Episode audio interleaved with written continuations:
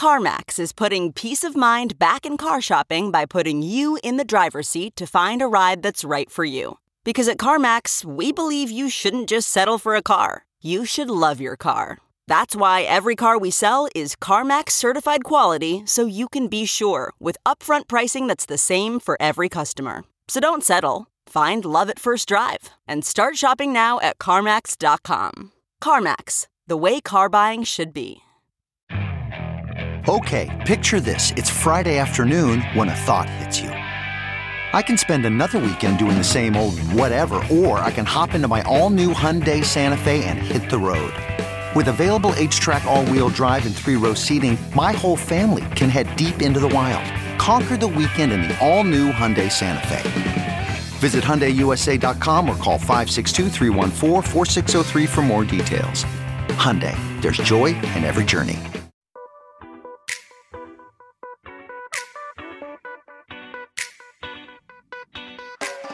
This is the Hash Podcast. Stay informed with the latest on Bitcoin, ETH, the metaverse, Web3, and more with stories that matter to the crypto world. All on the Hash for your ears. You're listening to the Coindesk Podcast Network. Hello, it's the hash on a Thursday. We are so happy that you are watching us on Coindesk TV and listening to us on the Coindesk Podcast Network. I'm Jen. We got Will over beside me, David on top, and Zach on a diagonal. Zach, you got our first story. What's going on? Let's get diagonal with it, everybody. All right, we're talking about Coinbase and BlackRock. This is a pretty big one, actually, when it comes to the institutional crypto narrative. Coinbase has landed BlackRock as a customer. BlackRock is going to offer its clients access to Bitcoin right through Coinbase Prime. So this is actually quite interesting. We've obviously been hearing a lot of news out of BlackRock over the past year or so. There was a nice Ian Allison scoop earlier this year about something potentially along these lines coming to pass. We've seen Larry Fink, the BlackRock CEO, saying that client demand has made them take crypto a bit more seriously. And now we are seeing that they have gone Coinbase to make it all happen. Now, meanwhile, Coin is pumping on the news. Coin stock up significantly. Still a lot of juice in the institutional crypto narrative. Will, tossing it to you for your thoughts. What do you think? BlackRock enters the chat. I wish this would have happened a few months ago. This would have added to the entire momentum we saw with the Bitcoin bull market and now it's like eh, we're in a bear market no one cares anymore everyone's washed out people are frustrated because their tokens are on celsius or on voyager and they can't get them off and no one really cares about this this is a huge deal though this is up there with other news like fidelity adding bitcoin to their 401k this is up there with MicroStrategy adding Bitcoin to their treasury. This is up there with any sort of announcement. The fact that this asset manager with $9 trillion, $9 trillion of assets under management is getting into this game is phenomenal and huge. Another point that I want to add on to this is it's funny that Coinbase is pumping right now, right after a bunch of people dumped on them, right? Uh, Cathie Wood's ARK Invest Fund just This is my favorite part of, of the story. Stock. Basically at the bottom, right? They dumped right at the bottom and now is up only, right? So hilarious to see that happen. Last point on this is BlackRock getting involved is just perfect for the um, black helicopter Bitcoin maximals out there who hate Coinbase and they hate BlackRock. This just fits so well with their narrative that Coinbase is against Bitcoin and that BlackRock is out to get everybody. So it's sort of like a perfect merge of so many different conversations. I really love this headline. Uh, David, I'm going to throw it up to you though. Yeah, I agree with Will almost entirely. This is definitely big. I mean, it's a little bit tempting to act as if this was inevitable, that there would be some kind of connection like this at scale.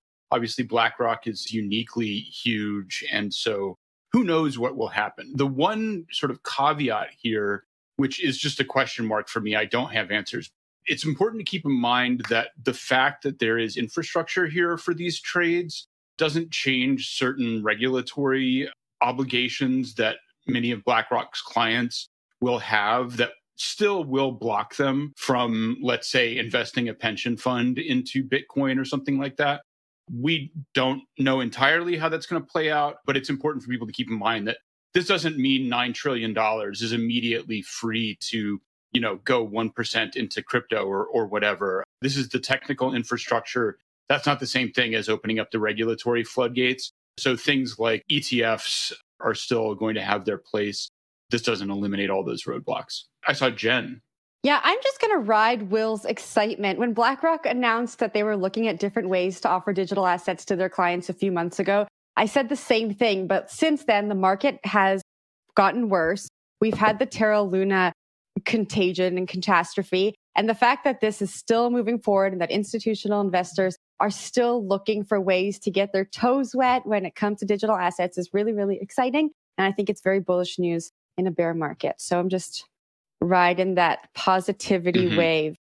I think I agree with Jen more than Will. I think the timing on this is better than it would have been if it had happened three or four months ago. Because yeah, like you don't institutions can be slow, but they mean it when they make a decision.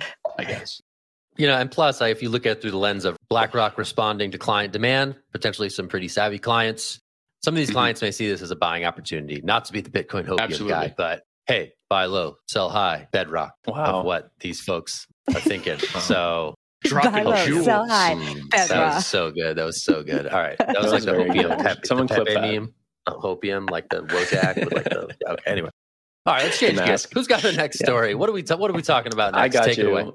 I got you. Okay, we're going back to Robinhood. We talked about Robinhood yesterday with their note from the CEO. They laid off 23% of their workforce, which is pretty startling, about 700 plus people. But now they're stepping back and clapping back at the market, saying, "No, we are not going to be bought out by anybody. We actually have a lot of dough to go make some M and A purchases ourselves." Vlad Tenev, the CEO of Robinhood itself, said that I love us as a standalone company. Tenev noted that Robinhood has about six billion of cash that could be used for acquisitions, and the company sees opportunities in the current environment to make acquisitions. In April, Robinhood said it was buying UK crypto platform Ziglu. $6 billion is a lot of money. It's a lot of money to go out there. Their market cap is actually around $9 billion. So if you look at it, like they're in a very healthy position, which makes me wonder about the layoffs yesterday that they said they can go make an M&A purchase after doing these layoffs, but you know, they're going to do what they're going to do. Jen, I'll throw it to you. Yeah, I was going to say the same thing. It feels almost insensitive to say like, hey, we have $6 billion to do whatever we want with after laying off 23% of the labor force. I understand there are different buckets of money that are for different business functions, but I can only imagine employees who didn't get laid off sitting there and like Joe and Mary from their team no longer have a job and they're hearing this communications from their CEO in public saying, we got all this money. We're not worried about anyone coming and taking over the company feels insensitive and it makes me question and wonder about the internal communications that are happening at Robinhood. But David, I think I saw your hand go up. Yeah, it's not Robinhood that's out of order. The whole damn system is out of order. Like the reason you cut jobs at this moment is because you're not getting organic growth and, and you're not going to for a while. I wouldn't read this as any particular problem with Robinhood. They're deciding that they're not going to be able to grow on their own terms for a little while. So they're going out and doing acquisitions to grow their customer base based on work that other people have already done because they do have cash. So, I mean, obviously it's not great and it would have been better if they had had more runway to. I mean, you essentially hire people for where you want to be six months from now. And so, you know, they they similar to Coinbase, they got out over their skis in terms of their growth trajectory. And, you know, this makes sense operationally, even if it feels really bad for the people who got cut or had friends get cut. But my only it's comment would just be David, the messaging. Well, the messaging is what it is. Way. But even there though, I will I will continue to say that like the messaging is for stockholders and for Wall Street it's not for customers or honestly, even employees. They're trying to look good for the stock market more than anything. And that's their goal here. Zach, you're nodding along. Nodding along. I mean, you know, we got we got Vlad. We got uh, an emerging tech CEO that can either be lionized or villainized. And, you know, the tech press loves doing that. But I think to the broader point about messaging, this does not look good. You just laid off a lot of people and you're like, hey, no, we're good. We can acquire. We're healthy. We're, I love us as a standalone company. We just axed a quarter of the company, but I still love us. The three quarters that are left, love us as a standalone company. We got plenty of money. That does sound not great. But Will, you probably have something smarter to say. So I'm tossing it down to you. Maybe. No, I just like what David said. So I'm going to riff on it a little bit more. I think when you look at it from a larger perspective, it is about Wall Street, right?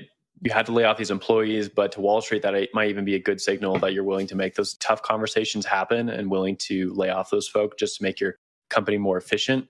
And then on top of that, defending yourself and being like, hey, no, we're not open to be acquired. We are a functioning business. We're going to keep moving forward. We're going to do what we can in this macro environment and deal with the stresses we have. That's a good signal to Wall Street. Uh, it's a good signal mm-hmm. to anyone who wants to go buy that stock out there, whether retail or institutional, and be like, this company has strong leadership. They're willing to make the tough choices and plow ahead. I was a former employee at Robinhood, yeah, I'd be pretty pissed. But that's just the way mm-hmm. that capitalism works in a lot of senses. So it's how it is. This is deep, weird tech stuff, and we're going to do our best to describe it concisely doing my favorite kind of crypto story, which is a crypto story that makes no sense whatsoever. As you have probably heard, if you're watching this show, Ethereum is about to undergo a major upgrade known as the merge that will transition the uh, EVM infrastructure to a proof of stake based security system.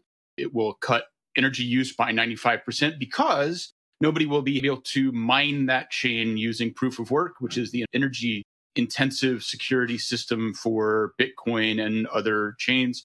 But obviously, miners who have been making money off of Ethereum for many years now uh, are not super happy about losing this uh, revenue. And so they are, a certain portion of them are proposing to continue mining the proof of work chain. I wrote a piece yesterday morning that describes some of the challenges there. And it also parallels sort of some other forks that we've seen in the past, like ETH Classic, uh, Bitcoin Cash, and BSV, arguably. These forks happen, and uh, you know, generally there's a big loss of economic value in people who bet on the weaker chain, but we'll see how it goes this time. Will, I think you are the person I th- want to hear from first on this. Yeah, just fork it and everything will go right. This is a pretty interesting case of going back to 2017, 2018, the BCH and BTC hard fork, where we saw BCH move along, decided we want to have this different protocol parameter involved with our network. And so we're going to move away from Bitcoin. Now we're rerunning it for Ethereum, which has been obviously moving towards proof of stake ecosystem for many years, like since the beginning of Ethereum, 2014, 2015. This was within the design parameters with the Ethereum founders. Within the Ethereum devs, all along these years, people knew about it and they've just been waiting for the day for this to happen. Mm-hmm. Now, at the last minute, miners are taking this seriously and they're like, well, we want to continue mining. We want to continue getting these rewards. And it's been extremely profitable to mine Ethereum. And so they want to continue that. Their plan, though, is just to fork the network, make two different versions of Ethereum Ethereum proof of stake, Ethereum proof of work. They're hoping that Ethereum proof of work can survive in some semblance of what it is right now because dApps or applications built on top of Ethereum will choose to stay on the proof of work chain for whatever reason. Seems very unlikely this would happen. Most mm-hmm. apps have already signaled that they plan to stick with Ethereum proof of stake. It doesn't seem to be like a lot of infrastructural needs to be able to change from proof of work to proof of stake for applications themselves. And if you look at the economic value, it's all going to be on proof of stake. Think of stable coins, it's all going to be on proof of stake. Think of DeFi applications, all going to be on proof of stake. NFTs, same thing. All that's going to move to the proof of stake Ethereum platform. This proof of work platform is basically going to have an ETH token, ETH POW, and that token value will be 100% based on if people want to trade it or not. We already saw Poloniex has already jumped on that bandwagon. Justin Sun this morning, I think it was yesterday, tweeted that Poloniex has 1 million ETH that they're willing to use towards the ETH POW community in some semblance, like a donation, maybe of like a small percentage in order to lift mm-hmm. up the ETH POW community. To me, that just signals Poloniex is in the right spot to make some money off of some very, very poor investor traders out there and they're going to scoop up that money if they can. I expect to see more of this going into the merge as we get closer to that deadline. I think there's going to be more exchanges that list ETH POW, and there's going to be a lot of people who lose a lot of money just by thinking that ETH POW is a project that could succeed in the future. I have a question for David. Oh, the art, in the article, you wrote that if this goes forward, it would trigger a wave of truly bonkers speculative trading as people try to profit from the free tokens. Please explain to me what you mean. Right. So, this is an important part of the game plan here for the people promoting this, which is everybody who owns tokens on Ethereum today, after the merge, will have tokens on both Ethereum and the proof of work chain that they're going to call ETH POW. And that means that there are a lot of complicated decisions to be made for people who are holders just kind of automatically. With any chain split, you in some sense get free money. And that's going to drive people insane. And the hope, I think, or at least the promise, is that ETH POW will become a real thing. That's what they're trying to get people to believe. I'll put it that way. So that's where the speculative trading comes in, is that there's going to be forces pushing the ETH POW token down because you know people like Will are just haters and skeptics and uh, yes. think that this is all a sham. I'm not saying these are my words, but uh, you know some people believe it. So there will be forces pushing that price down, but that then also creates an opportunity for people who, for whatever reason, might believe that longer term the value will go up. So there will be after the merge a period of extreme chop in this market for the ETH POW mm-hmm. tokens. And the smartest people will be the ones making the money. People trading at size, frankly, will be the ones making the money. These are my words. Retail should be extremely cautious. I was going to say it sounds, sounds like a yeah, like a beware. We may see new retail people come into the mix out of FOMO, trying to make a quick buck, and then they get wrecked. So don't do that. Yeah. Zach. So the broader point, I think just again, the new economic landscape for the Ethereum ecosystem that could get really strange, but also some interesting game theory kind of going on behind the scenes, right? So the Ethereum Foundation and other core devs are saying like, hey, we're not committing to, you know, an exact date for the merge because we don't want any potentially bad actors to like do stuff that could compromise that transition, right? You have this huge constituency, miners, who are about to have a bunch of expensive bricks on their hands. And it's unclear whether or not they're going to fully participate in supporting this transition to yeah. stake. There's been some, you know, and Will has wrote about this extensively, actually. There's been some peace offerings to them to try to get them to participate and to move along, make forward progress to this transition. But what happens up until that moment where it switches from proof of work to proof of stake is still a bit unclear. So some of the messaging is intentionally vague so as to sort of mitigate some of the game theoretical things that could go poorly here. So that to me is also really interesting as we move closer and closer to this expected switchover, whether that's in late September, early October, who knows? We'll see. Will, over to you. Yeah, I'll give one more thought on this subject while we're still here. And that's about a BitMEX research piece that was put out yesterday, two days ago, I think, talking about what could happen in a trading scenario for ETH POW and how everyone is basically going to be taking their ETH POW tokens. Remember, you're going to get your ETH POS token, your ETH POW token. And people with ETH POW tokens are going to be trying to run towards a door and get out with as much cash as possible. So, to David's point, mm-hmm. you've talked about this in the article and you talked about it just a second ago. Like, everyone's going to try to trade this event. And what's going to happen more than likely is that everyone who's very, very good at trading on a technical level, they know how to run an Ethereum node, they know what MEV is, they know how to front run, they know how to program their own transaction. Those people are going to be the ones who win. Everyone else is going mm-hmm. to be trying to like trade or swap their ETH POW tokens, whatever token they have on this other copy version of the Ethereum network. And they're going to try to get that money out. They're not going to get any money though. It's just going to be like a complete failure of, of getting anything out the door. You're not going to be able to do it in time. It's just how it's going to be. I'm really interested to see that actually occur because there's not really going to be like necessarily any losses, right? Because you basically just got a copy version of your token holdings and you're trying to make cash on top of it. But what's going to happen is we're going to see like the people who are rich and technical already, they're going to get more rich and more technical because they're going to have this experience mm-hmm. with the transition at the fork. You have to be running your own Ethereum node to do this ETH POW trade. And that's just one of the intensely complicated technical elements that would have been a barrier, except that now that it's all going to be listed on centralized exchanges, that doesn't necessarily even the playing field. It might even just make for more retail victims. But the second thing I was going to say, Will, you can't lose any money on this unless you spend dollars on ETH POW after the merge. So that's the one way you can actually lose money.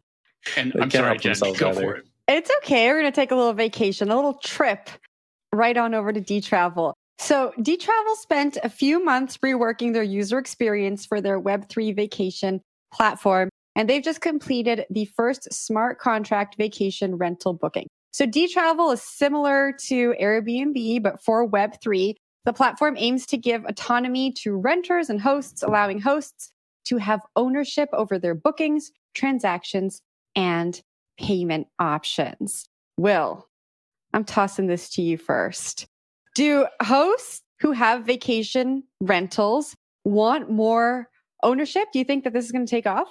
I mean, I, I don't get how you can have more ownership than actually physically owning the property with contracts. like you can cancel your deal with Airbnb whenever you want, right? You don't have to be an Airbnb host if you don't want to be. So when this was announced with Binance, like I just thought it was a total gimmick. To me, it seemed like Binance was trying to get equity deals in something outside of crypto. And so that's why they invested in something with real estate. And that's very common when you see these larger projects. They have huge amounts of assets under management, they have tons of money, they don't know where to put it. And so they start moving it into adjacent fields or they start moving into fields that just make sense so that their baseline growth continues to be very steady. So you can move from like this very volatile startup growth to more steady stream income. So when they made this announcement, I think it was like a year or so ago that they're investing in Dtravel and the whole package. That's how I saw it. To me, I don't see a lot of benefit from a project like this. The only thing that was interesting was being able to pay with like USDC.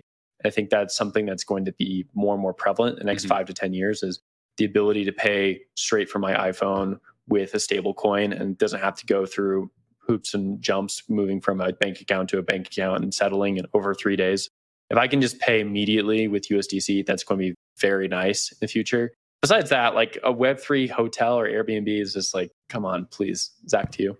Yeah, I mean, I think the elimination of some of the platform fees, sure, that's nice. I think you're right. That's not going to be the deal breaker. But the idea of stablecoin payments in international travel, which is sort of necessarily cross border, that is potentially really mm-hmm. interesting. Mm-hmm. It is potentially something that some of these bigger firms could integrate one day, right? If you go to the Ubers of the world on the back end, it costs a bunch of money to have accounts all over the world in all the geographies in which you operate. And I think the promise of stablecoin payments for someone who's willing to take that leap operationally is that you can avoid some of that headache when it comes to operationalizing global organizations, right? So if this is the canary in a coal mine, a test case, that someone in an innovation department of a big multinational company sees and says, hmm, maybe there is something we could do here that integrates the benefits of, you know, stablecoins settled on blockchains instead of in all these different, you know, banks around the world. Maybe there's something that we could do at scale that suits us. But that's all TBD and who knows. I saw Jen first and then David.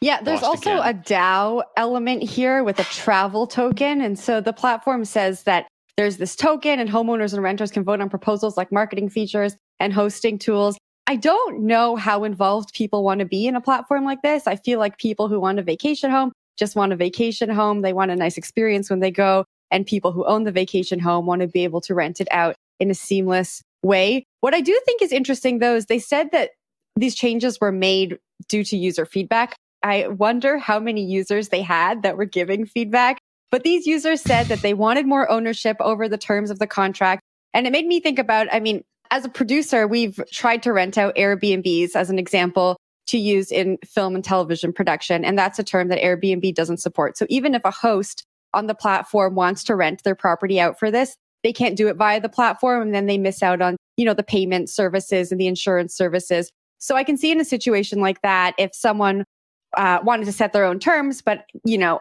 have an easy uh, payment service, have an easy place for people to leave reviews. I can see it working there. David, up to you. yeah, so I'm glad you brought up the topic of a DAO because that does seem interesting at least if you have, you know, people who are let's say the property owners themselves and managers themselves who are then running like a decentralized payments system uh, for themselves but I get really nervous when it is ultimately a centralized company called Dtravel that is setting up this supposedly decentralized system. There's also a really significant operational barrier here, which is, you know, if you're running a platform for, you know, a two sided market for rentals or anything else, you have to have a reputation system and you have to have an identity system so that for example you know somebody who's renting their property is going to know if the person they're renting to like last week burned down somebody else's house right? And setting those rules and having a system for enforcing them and keeping them honest is difficult at the best of times and having it run by a dao seems very very challenging potentially useful and interesting but challenging. And then finally I, I have to question the language here what are we talking about when we talk about ownership over the contract, right? Ownership takes place within a legal regime. Ownership doesn't mean anything if you are not physically in control of something or have a robust legal system backing you up. And if you're talking about an international system where you you have a physical asset over here and a blockchain over here, like that's not ownership. Those two things don't entirely go together, at least not yet. And so you have to be very careful when you hear terms like this thrown around. There's a big gap between what's happening on chain and what's happening in the real world. And you can't let people gloss over that difference. Peer to peer internet commerce. It's the dream. We're getting there. All right. Mm. We're taking a break, a 23 hour, 30 minute break, because that's the end of the show today. You've been watching The Hash. I'm Zach Seward. We have Will Foxley, David Morris, and Jen Sanasie with us today. We will be back tomorrow. We're glad you're here. If you're watching us, that's great. Also, podcast is really awesome. Check us out if you want to listen to us on the go. Coindesk Podcast Network is where you can find the hash for your ears. All right, that's it. Have Thanks, a great everybody. Thursday. We'll see you tomorrow. And good to see you, and Zach. It's good to be back. Bye. Love to see y'all here as well. We'll talk soon. Bye. You've been listening to The Hash on the Coindesk Podcast Network. We would like to hear from you. So if you have any questions or comments, please reach out to us at podcasts at Coindesk.com, subject line, The Hash, or leave us a review on your favorite podcast player. Thanks for listening.